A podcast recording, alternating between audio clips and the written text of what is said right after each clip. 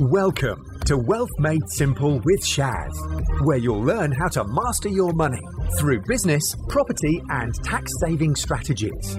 Your host has collectively helped his clients make tens of millions of pounds in additional profits through these strategic approaches to business.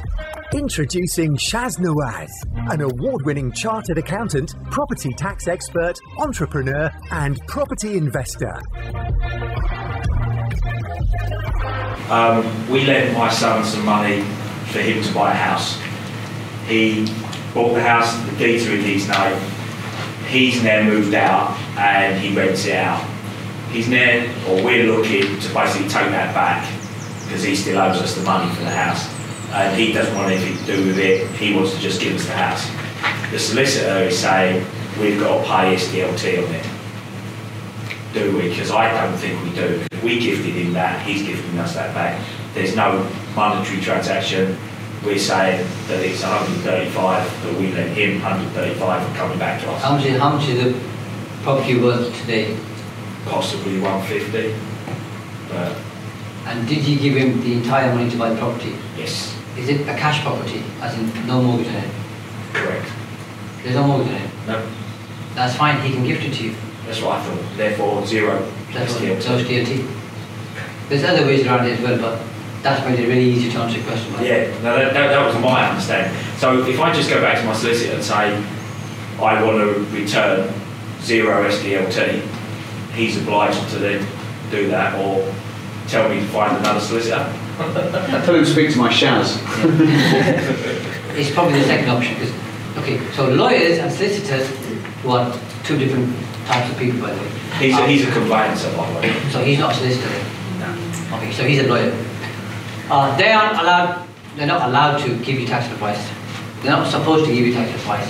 So if you're really dull and boring like me, you'll read the 80-page term conditions, and about on page 79, Liam, it'll say, we do not offer you tax advice, so therefore you should not speak to uh, a tax advisor. But they insist on filing your SDLT return, which is to do with tax Yeah. and we do a lot of work on SDLT, uh, both for clients and lawyers and solicitors, but they never allow us to file the SDLT. So he's gonna, he or she will insist that, that they file the SDLT return, and they will insist they'll file it on the figure they think is most appropriate. But you just tell them very simply, there's no consideration, therefore there's no SDLT. He should understand. He should. If he doesn't, find somebody else. Yeah. I mean, he, he sent us a thing through as well to um, get my son to fill in and have declared that it was a gift that we gave him and he's giving the gift back to us. And to me, that was the justification, and obviously that he's not doing it to defraud any creditors or anything. No, you can do for there, there are no creditors unless obviously he has a business. Eh, which he doesn't Yeah. and everything. Yeah. But that's, that was the point of this, and to me, that was everything needed to say it is just a gift. And did he live in that property? He did, yes. So therefore, even if he sells it to you and it's worth more, there's no capital gains tax to pay. because it was a residential. I wish you were my dad. Even though we're the same age. But yeah. Um, yeah, I mean, obviously extended our mortgage, which we never want to pay some off. And then once once that property is gifted back to you or gifted to you, you can then refinance anyway. And put Um, that, that's what we want to do, yeah, refinance it so we can have some money back. Yeah. That's the whole purpose. So Richard, he's good. So our friend over here, and then we'll come to you. Thank you. Just referring back to your example earlier, um, with the site we're looking to develop, down one end, we've got a big old hangar of a workshop, which has got a lot of asbestos in it, and we have petrol tanks. Um, am I, am I right in thinking, because I, I saw you use the words uh, land remediation relief, can we get relief on, on When you move it, in- when you move it into your limited company, yes, or, and, and when you pay to have that cleared, yes, you Uh, can. but not without? And when you do that, you can't get a discount on the value of the property because it's got contamination of some form. If you get a discount, or the person selling to you has done the work, then you can't claim uh, land remediation. What do you mean discount? So let's say I'm buying it from you and I'm saying to you, your property is worth 500 grand, it's going to cost me 50 grand to clear the contamination. Yeah. I'm sorry, I can't pay you 500 grand, I'll pay you 450. Right. So, so, so you either get the work done and sell it to me, or sell it to me for 450. Okay. If you sell it to me for 450, because you've given me a discount Yeah. to clear the contamination, Yes. I get no additional tax relief. Okay. So I have to pay you 500 grand, Right. then get it cleared. Unless you've got rid of and then I get our friend over there, then we'll come to It was you. just following that. Okay, go on. Um, can that be done retrospectively if there was soil contamination and you had to have the site cleared? for that? As in, Once that, once the property's been built, obviously it probably wasn't claimed at the time.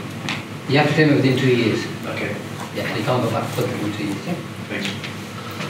If you're buying a commercial property using your SSAS pension, and Yeah. commercial and you're going to hold it in your SSAS, can you claim capital allowances on that? And also, if you're doing a loan back to then purchase a property to hold in your limited company, can you claim the capital allowances? Okay, so to answer your first question, does a SSAS pay tax? No. So SSAS doesn't pay tax. And capital allowances are there to reduce your tax bill, yeah? So therefore, you can't claim capital allowances in a SSAS because you can't write them off against any taxable profit because there's no such thing, yeah? So if you're buying a commercial property, which is a good question by the way, in a SSAS, no capital allowances because there's no taxable profit. Yeah. And, but if you're bar, if you're going down the line back route, the Yeah. company is purchasing the property, therefore you can then. Yeah, so you can loan back up to fifty percent, Yeah. okay? If you do that to a limited company, you- your sponsoring company, or the SSAS sponsoring company, then that company can claim capital allowances. No problem. Okay. So if you're buying a property which has a significant amount of capital allowances, Oliver, like this hotel, because hotels usually have a higher amount of capital allowances, uh, like 40%, 50%, 60%, it might be sensible not to buy that particular property through a, a SSAS. But if it's got average or standard capital allowances, then just it, the SSAS is fine. You can forego that advantage all the other advantages that you're going to get in terms of not paying tax on the income, rental income, or if you sell it, no capital gains tax, no inheritance tax to the SSAS is a trust, here, So you've got loads of other benefits which outweigh capital allowances. Okay? Anybody else? Yeah, just a quick one. If you own uh, a property and you're old and you're going to pass it on, um, and Are you talking about me, by the way?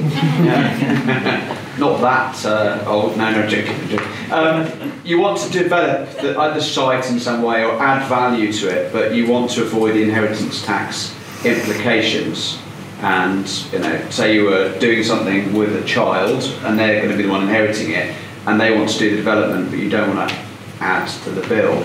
Um, is there a way for them to do it, or can you think of anything creative around that, or do you want it to be more specific? You can, uh, but you then need to split the property and give give them that share of the property, and then they can obviously carry out the work to it.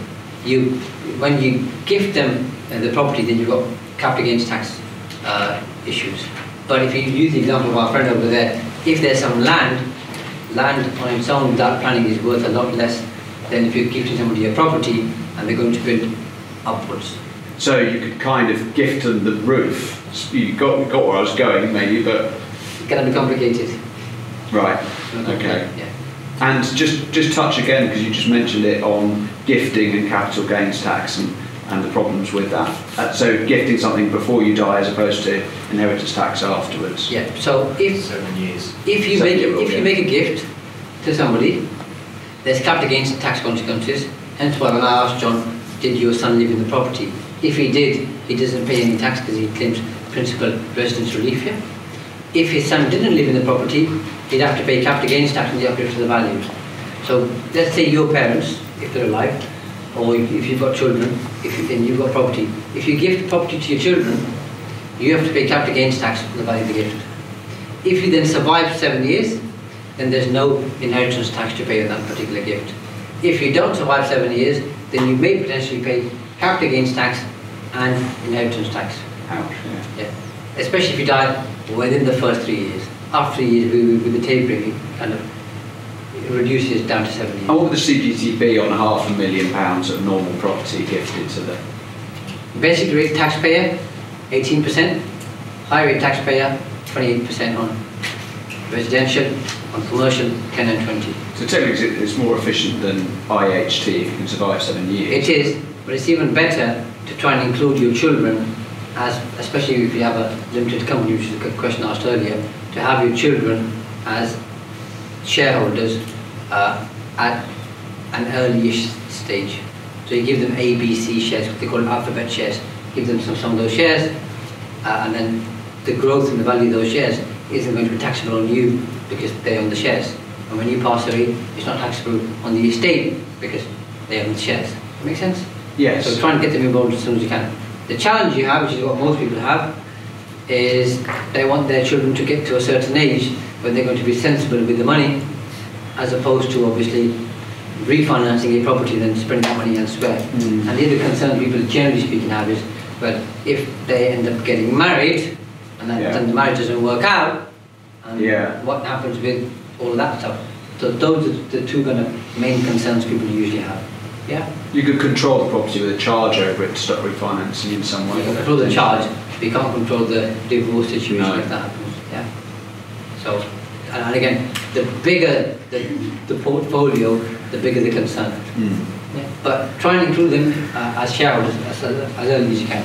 Peter, I think there's a problem. and Holst is trying to indicate to me now Sorry. where he wants me to go, by the way. All right. In case anybody's wondering why he's getting closer. Not interesting.